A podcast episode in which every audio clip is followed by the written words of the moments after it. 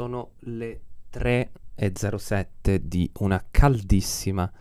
un caldissimo pomeriggio di giovedì 22 luglio. Purtroppo oggi sono da solo, Alessandro non c'è, sta eh, lavorando al comune, e, um, si occuperà del futuro di Milano, del futuro della mobilità meneghina, infatti eh, magari ve ne, per- ve ne parlerà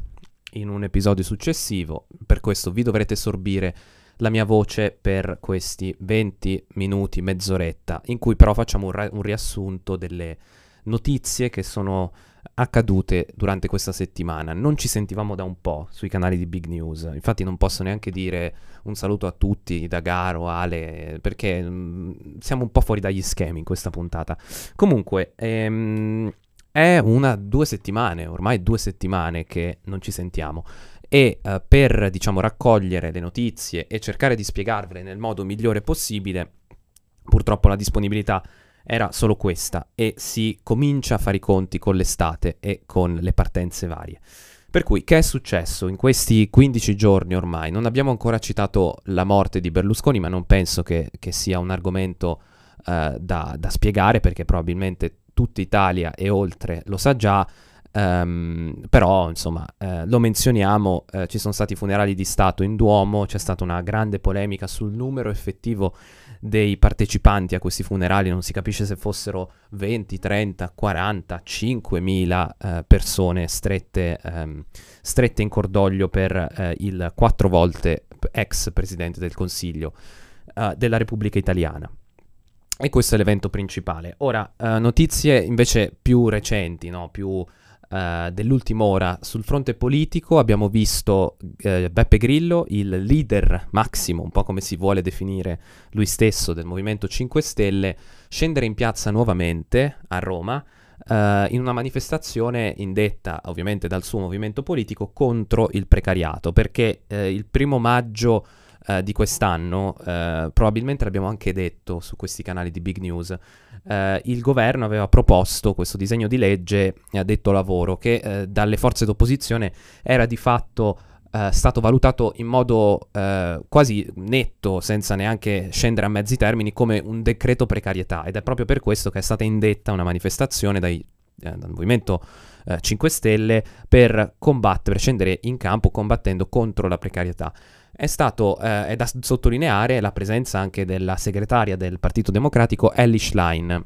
eh, che era presente con il, eh, il, capo politico del Movimento 5 Stelle, Giuseppe Conte, nonché due volte ex eh, Presidente del Consiglio, sotto due compagini abbastanza eterogenee tra di loro, eh, però questo insomma è storia della politica italiana recente, ma eh, anche qua praticamente tutti lo sapranno. Tralasciando questo, eh, è scoppiata una polemica perché dal palco della manifestazione Giuseppe, eh, Beppe Grillo ehm, ha invocato e ha eh, diciamo aizzato la folla eh, invitandola a indire queste brigate di cittadinanza, le ha chiamate così, mettendosi passamontagna eh, durante la notte f- per fare dei lavoretti, tipo sistemare il marciapiede, aggiustare l'aiuola. Diciamo che l'immagine evocata non è piaciuta a molti perché appunto è mettersi il passamontagna per i più è associato a un, uh, un, un atto uh, offensivo piuttosto che uh, difensivo, diciamo, del, del, reddito di cittadinanza o comunque positivo. Um, non si è fatta ovviamente um, mancare, non si è fatta mancare la replica di, uh, di, Beppe Grillo che in seguito a tutte le polemiche che erano state sollevate dalle forze di, opposiz- di, di opposizione, anzi non di opposizione, della sua opposizione, ma le forze di governo, e non perché abbiamo visto anche un Lorenzo Guerini, eh, attuale, eh, attuale, ex ministro, ministro, della difesa eh, del PD, schierarsi eh, ampiamente contro questi toni utilizzati da uh, Beppe Grillo. Um, per cui insomma le polemiche non sono mancate sia sul fronte uh, del governo sia sul fronte uh, dell'opposizione, che era capeggiata, che è capeggiata almeno nel partito di, di, maggioranza dell'opposizione, il Partito Democratico è capeggiata da Elish Line che era presente in piazza, per cui insomma si è venuto a creare un, un, un,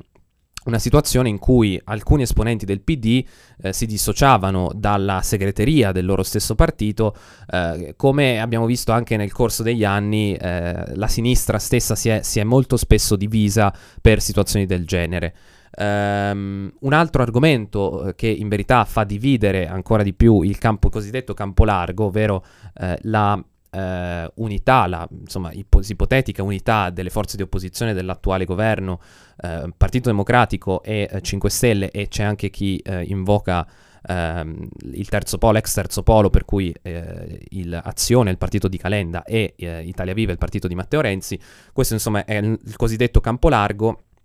e non si è fatta mancare uh, un, un'ulteriore replica, ad esempio, da parte di Calenda, che ha detto non si farà mai il campo largo perché ci sono distanze uh, di vedute e di approccio politico completamente diverse. Uh, e questa, diciamo, è la prima polemica, no? che è scoppiata in seguito al ritorno sulla scena di Beppe Grillo. Sul fronte invece delle riforme, delle papabili riforme che sono in corso in questo momento, la più importante di tutte è sicuramente la riforma della giustizia, proposta eh, come cavallo di battaglia dell'attuale eh, ministro della giustizia Carlo Nordio, ehm, perché va di fatto a eh, eliminare il eh, reato di abuso d'ufficio. Ora uno lì per lì direbbe ma qual è il motivo? Solo un governo scellerato e un, una compagine di maggioranza scellerata può abolire il, il, il, reato di abuso d'ufficio, ma diciamo dati alla mano Carlo Nordio ci invita a ripensare al eh, contesto entro cui sono eh, mi, si misurano i giudici e i processi per reato d'ufficio perché leggevo qualche numero e diceva che sui 3.800, se non ricordo male, insomma siamo su quelle cifre, eh, su quelle cifre di processi iniziati contro eh, imputati accusati appunto di, del reato di abuso di ufficio, Uh, sono stati uh, assolti più o meno 3.200, quindi capite che Uh, pensando esclusivamente ai numeri, si, si, uh, si, può intuire che il reato di abuso di ufficio non è così uh, no, pesante insomma, per, per, per, gli imputati e non sono così tanti a, a, ad averlo effettivamente commesso. E quindi, insomma, si andrà ad eliminare probabil- molto probabilmente perché deve passare ancora al vaglio delle Camere, è già stato scritto dalla Commissione Giustizia del Parlamento, ma deve passare appunto al vaglio, al vaglio delle Camere per essere, per, per essere, approvata. Ed è un... Mm, un, un, cavallo di battaglia che ha sempre proposto Nordio anche al di fuori del suo incarico mi- ministeriale eh, ricoperto negli ultimi due anni di governo, nell'ultimo anno e mezzo di governo, ma insomma eh, Nordio ci ha abituato durante gli anni anche nella sua carriera eh, parallela appunto a, quello, a, quella da politico ehm, come eh, effettivamente vi, sia, vi, fossero delle misure per lui da eh, eliminare o da alleggerire. Un'altra ad esempio eh, misura che ha fatto molto discutere rispetto a questo decreto decreto Nordio è stata la stretta eh, per i giornalisti rispetto alla possibilità di eh, mettere in pratica delle intercettazioni riguardanti appunto personaggi su cui gli stessi giornalisti magari volevano, vogliono scrivere un articolo o vogliono indagare. E questo a tutela detta di Nordio della, della privacy del, degli imputati e eh, ricorda sempre più un approccio eh, diciamo garantista, ovvero eh, finché non c'è di fatto eh, le prove e una sentenza che vada ad accusare con certezza un imputato, allora non lo si può accusare di nulla, non lo si può eh, indagare, non lo si può privare di qualsiasi suo diritto eh, come cittadino normale, insomma, è libero. È da notare che una misura del genere è stata eh, condannata dalla segreteria del PD, eh, Ellie Schlein infatti non si è sottratta nel eh, condannare una, una, misura del genere, soprattutto rispetto alla cancellazione del reato d'abuso d'ufficio. D'altra parte, però, sempre all'interno del suo partito non mancano divergenze. Infatti, eh, non è novità che i sindaci eh, delle grandi città, specialmente, siano bloccati a loro detta da alcune misure troppo stringenti riguardo anche all'abuso d'ufficio. Per cui eh, il eh, comitato dei sindaci eh, del PD si è eh, detto favorevole a una misura del genere che andrebbe a semplificare e non di poco, a loro detta, eh, le cosiddette procedure burocratiche amministrative che ehm, in, in, altri contesti sarebbero state molto più, sarebbero andate molto più a, molto più a rilento. Passando invece sul fronte europeo, sono degli ultimi giorni le no- trapelate delle notizie eh, divisive, o almeno divisorie, per, per, la compagine di governo riguardo all'attuazione e all'approvazione del ehm, cosiddetto MES, Meccanismo Europeo di Stabilità. Il Meccanismo Europeo di Stabilità io ho provato anche un po' a sintetizzarlo su Instagram per i nostri seguaci e l'ho reso il più semplice possibile, forse anche esagerando un po' per certi versi, però provo a, a dare un'interpretazione diversa, ma eh, sempre semplice, ma un po' più dettagliata. È un'istituzione nata nel 2012 con eh, sede a Lussemburgo, nata in seguito all'inasprir- all'inasprirsi della crisi del debito che versava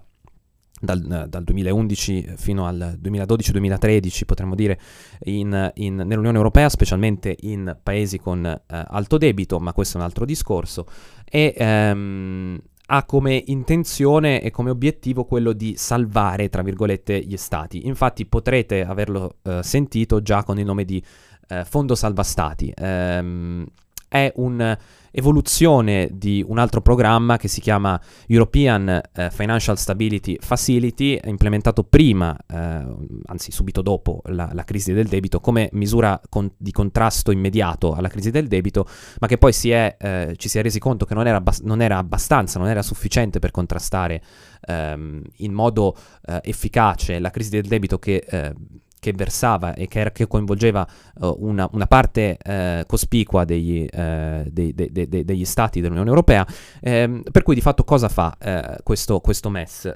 il compito principale è quello di fornire degli aiuti economici finanziari, quindi può ad esempio ehm, garantire dei prestiti agli stati che ne hanno bisogno, ehm, come di fatto emettendo dei bond eh, di eh, avente rating AAA, quindi di, di un rischio eh, percepito dagli investitori e dai mercati molto basso. Uh, perché il rating dei bond poi ovviamente c'è una scala, cioè, ci sono mille altre cose da dire, però l'importante da capire è che uh, il, il, um, il, MES uh, emette, fa emettere, come se fosse un fondo in cui ogni Stato contribuisce per uh, la percentuale del PIL che contribuisce al PIL dell'Unione Europea um, e va ad emettere appunto sui mercati un bond eh, di... Eh, un bond di eh, rischio AAA, quindi AAA, non AAA ma AAA, ehm, e che è garantito, la cosa importante è che è garantito eh, congiuntamente da tutti i Paesi membri, quindi vuol dire che non è che eh, diversamente dall'European uh, Financial Stability Facility, in cui uh, se la Grecia, mettiamo, facciamo un esempio reale, aveva bisogno di soldi, uh, allora l'Unione Europea, la Commissione Europea emetteva un bond sempre um, rated AAA, un AAA bond, lo emetteva sui mercati, ma l'unico paese a garantirlo era un paese stabile, quindi in questo esempio la Germania, nel MES ciò che va a garantire, la garanzia è fornita dall'apporto eh, in termini monetari e di capitale eh, al fondo totale congiunto di tutti i paesi. Quindi in modo eh, diciamo molto semplice, in altre parole, è, si, ehm, si, mette in pratica all'estremo il concetto del eh, risk sharing is risk minimizing, quindi eh, condividere il rischio, eh, spalmarlo nella platea di, eh, de- dei giocatori, dei players, dei, dei, paesi in questo caso, eh, fa sì che il rischio stesso diminuisca. Quindi insomma si va ad emettere un, un bond che è chiamato anche in gergo tecnico Eurobond perché appunto ci sono tutti i paesi facenti parte eh, del, eh, del, del, MES che ehm, garantiscono in base al capitale che hanno messo e, e poi va eh, con i soldi ovviamente ehm, con i soldi ehm, ricevuti dall'emissione di questo bond gli investitori comprano il bond sui mercati e i soldi ricavati sono, eh, sono distribuiti ai paesi che, che, lo richiedono con un tasso di interesse comunque favorevole eh, ehm, rispetto a quello del mercato perché appunto eh, il compito diciamo totale è quello di salvare gli stati come, come dicevo prima è quello di eh, permettere agli stati che hanno difficoltà di bilancio eh, di poter ristrutturare lo stesso implementando delle riforme. E quindi è sempre quello il, il meccanismo che abbiamo visto anche nel, nell'erogazione dei fondi del PNRR e lo conosciamo bene perché in questi giorni proprio la terza tranche in ballo eh, del, del PNRR e il principio è sempre quello, se finché il paese che richiede una certa quantità di fondi non implementa una misura che sia pronta, insomma, che, che, abbia come obiettivo quello di risanare le finanze o ehm, implementare dei progetti pubblici che eh, facciano crescere l'economia a lungo termine, nel caso del PNRR, ristrutturare il debito nel caso del, ehm, del, del MES, allora la tranche di soldi, eh, quindi l'emissione, eh, l'erogazione dei fondi non, non, sarà, eh, non sarà fatta. E quindi questo insomma è, è, un passo importante, è un passo importante perché abbiamo visto la politica italiana eh, avere a che fare con questo tipo di, eh, di meccanismo negli scorsi 3-4 anni perché va avanti appunto dal 2012 e finché tutti i paesi non lo ratificano questo benedetto MES non si va da nessuna parte. Qua la discussione politica è, eh, ha coinvolto, sta cominciando a coinvolgere, anzi no, ha coinvolto già da un po' anche la Commissione europea che ovviamente fa pressing sull'Italia perché è rimasto l'unico, l'unico paese a non implementarlo a livello eh, europeo. Ehm, che è successo? Ora, dopo tutto questo cappello e spiegazione sul MES, che è successo? È successo che il uh, ministro Giorgetti stesso, uh, in primis anche il suo capo di gabinetto, hanno espresso un parere favorevole all'implementazione, alla ratificazione, perché poi va ratificato in Parlamento, uh, del, del, del, meccanismo europeo di stabilità. Uh, questo perché uh, viene detto che non uh, sarà una minaccia per le finanze pubbliche, ma che invece Uh, avrà il, uh, il risultato, il, il, suo risultato sarà quello di, cer- di, avere dei soldi sempre in prestito, sempre a debito, però con tassi molto favorevoli, ma soprattutto ciò su cui, si, su, su cui in ultima analisi insiste uh, via 20 settembre è il fatto di ehm, rilanciare l'Italia in, eh, per quanto riguarda la sua reputazione sui, sui, mercati finanziari. Quindi significa che lo spread, nel caso, diminuirebbe se l'Italia adottasse un, eh, una misura eh, che, gli permet- che, gli permetta, che gli permetta di, ehm, di eh, anzi che, che, gli permetta di, di accumulare debito, eh, l'Italia avrebbe un, una reputazione sui mercati finanziari migliore perché il debito che ha fatto eh, è niente di meno che un debito comune europeo. Come dicevo prima, ci sono gli Eurobond che contribuirebbero al suo debito. E, ehm, sono diverse ovviamente le, eh, le, misure che si potrebbero implementare eh, grazie eh, a questo MES, però principalmente abbiamo sentito anche Calenda, molto spesso l'ha detto in campagna elettorale eh, prima delle elezioni, prendere il MES per ristrutturare una sanità che ehm, negli anni è stata, ha subito ingenti tagli a partire, anzi anche prima dei governi Monti, eh, Berlusconi e che ha continuato a subire tagli nel corso degli anni, e, insomma questo MES servirebbe anche a ristrutturare un sistema sanitario che eh, per certi versi, per alcune, eh, per alcune discipline, o almeno per alcuni argomenti, sicuramente eh, potrebbe, potrebbe essere migliore. Alleggeriamo un po' le vostre e le nostre orecchie perché oggi è il 22 giugno e non il 22 luglio, come ho detto all'inizio della puntata. Lo sapete che ho un po' di problemi con le date, non riesco bene a capire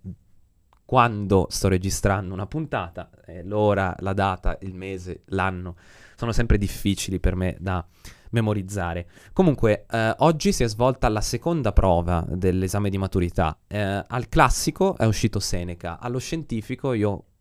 io ho qua eh, il, il, supporto dalla la, la regia che mi, eh, che mi, indica che c'è stata, la, che c'è stata matematica. Funzioni, funzioni mi dicono, funzioni, problemi con funzioni. Comunque. Insomma, facciamo un grosso bocca al lupo a tutti i maturandi. Eh, ci siamo passati anche noi. Poco tempo fa, tra l'altro, due, due anni, due anni fa e mezzo, che però è stata un po' diversa perché insomma la cosa anche qua, il tema importante è che eh, quest'anno rientra a pieno regime il sistema di maturità come lo avevano conosciuto coloro che hanno, eh, hanno fatto l'esame di maturità prima del, del Covid. Noi invece siamo stati... Uh, quelli che hanno avuto l'esame di maturità sono stati un po' graziati, hanno avuto l'esame di maturità un po' eh, un po' più leggero, potremmo dire solo orale. Comunque, insomma, no, facciamo un in bocca al lupo. E anche qua, mh, mm, nonostante insomma la leggerezza, c'è stata un, eh, una bella polemica italica, come direbbe Ale, perché tra le tracce c'era eh, una. Ehm, che indirizzava, che insomma faceva fare le- una lettera eh, da parte del, dello scrivente al ex ministro della pubblica istruzione Bianchi eh, quindi del, del, governo Draghi, e eh, quest'ultimo, non Draghi, Bianchi, eh, non, non, si è fatto mancare nessuna dichiarazione, eh, diciamo, ostile, dicendo ovviamente ma perché, che senso aveva eh, indirizzarmi una lettera del genere, si sarebbe suscitata solo, solo polemica da parte degli alunni, ehm, ma poi alla fine si è, tutto, insomma, si è risolto tutto con una telefonata, a quanto pare, tra eh, Valditara, il ministro dell'istruzione del merito, e, eh, e, Bianchi, tra i due, insomma, si sono chiariti e è tutto a posto. Ora passiamo alla politica estera. Ehm, abbiamo visto negli ultimi giorni una situazione a quanto non strana, però non la vedevamo da un po', perché il segretario di Stato degli Stati Uniti, eh, Blinken, si è recato in visita al suo, diciamo, eh, omonimo, anzi non omonimo, però insomma allo stesso, fun- al funzionario cinese che ricopre la sua stessa carica, eh, un, il tale Wang Yi, eh, in Cina, a Pechino, appunto per eh, parlare di evoluzioni del rapporto Stati Uniti-Cina, perché eh, già da Trump abbiamo visto un un eh, aumento di dazi doganali e diminuzione, de- con, insomma, conseguentemente anche una diminuzione del commercio tra i due. Uh, poi abbiamo visto uh, i, i, cosiddetti Chinese balloons, uh, only stupid balloons by, by Biden, che insomma per, per, riassumere era il, la vicenda dei palloni eh, le, delle mongolfiere che non si capisce che cosa fossero, non si sa ancora che cosa fossero, che sor- hanno sorvolato i cieli statunitensi ed erano cinesi, secondo alcuni erano parte di un'operazione di spionaggio architettata dal Partito Comunista Cinese, secondo Biden erano solo stupidi, de, delle stupide mongolfiere. Però insomma questa visita segna eh, la distensione dei rapporti tra i due principali attori geopolitici nel mondo che non si vedeva da un bel po' e eh, nonostante questo insomma dopo la visita di, eh, di Blinken al cospetto di Wang Yi Biden eh, ieri, il 21 giugno, ha affermato ancora una volta che eh, Xi Jinping è un dittatore e di nuovo, ancora una volta, i rapporti tra i due stati, le due superpotenze, si sono un attimo, insomma, sono stati gelati. E questo lo dico anche a discapito del fatto che eh, gli Stati Uniti stessi ave- avessero detto subito dopo, oppure durante ehm, durante la visita che l'indipendenza di Taiwan per loro non era una priorità, quindi insomma un chiaro segnale per la Cina, anche facilmente interpretabile eh, in modo, diciamo, guerrafondaio, ehm, era un, segna, un, chiaro segnale per la Cina che gli Stati Uniti non si sarebbero intromessi in, eh, negli affari cinesi ed è un principio su cui la Cina ha sempre insistito tantissimo. Eh, in generale i paesi asiatici hanno sempre insistito tantissimo. Ora, il discorso sugli Stati Uniti, sulle ingerenze degli Stati Uniti negli affari di altri stati, ovviamente eh, non siamo qua per parlare di questo, ma va avanti da decenni, va avanti già dal, da, dalla seconda metà, fine della prima metà del, del XX secolo, ma appunto non siamo qua per parlare di questo. La cosa fondamentale da capire è quale sarà l'evoluzione della Cina e del rapporto con Taiwan eh, dopo dichiarazioni del genere, nonostante appunto il, il disgelo che um, Blinken aveva creato tra i rapporti, la visita di Blinken aveva creato tra i rapporti tra le due superpotenze, una frase come quella di Biden può di nuovo, di nuovo Uh, mettere insomma il punto e ritornare a capo per definire nuovamente i rapporti tesi tra Stati Uniti e Cina. Staremo sempre a vedere. Intanto io vi rimando al, uh, per concludere la puntata, vi rimando al eh, nostro profilo Instagram big news-rb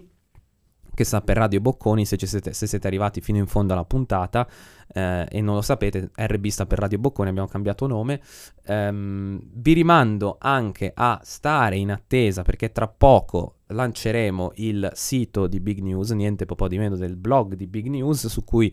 eh, ci sarà anche la possibilità di scrivere eh, degli articoli o i pensieri su eh, un argomento su cui ci si, eh, ci si ritiene preparati, vedremo. Voi state sempre in attesa, seguiteci su Spotify, su Instagram, su Apple Podcasts su YouTube, sul canale di Radio Bocconi, cioè è uscito le, il, il, l'episodio di, di, Galasso, andatelo a vedere, molto molto interessante sulle pensioni, un bel excursus, un bel discorso, anzi, uh, su un tema che uh, acquisirà sempre più rilevanza e attenzione mediatica nel futuro. Ora io vi saluto da parte mia, da parte di Big News, vi rimando appunto a tutti i canali social, ma anche alla futura puntata che uscirà da parte di Ale con un altro ospite speciale. State in attesa e state sempre sintonizzati sui canali di Big News. Un saluto.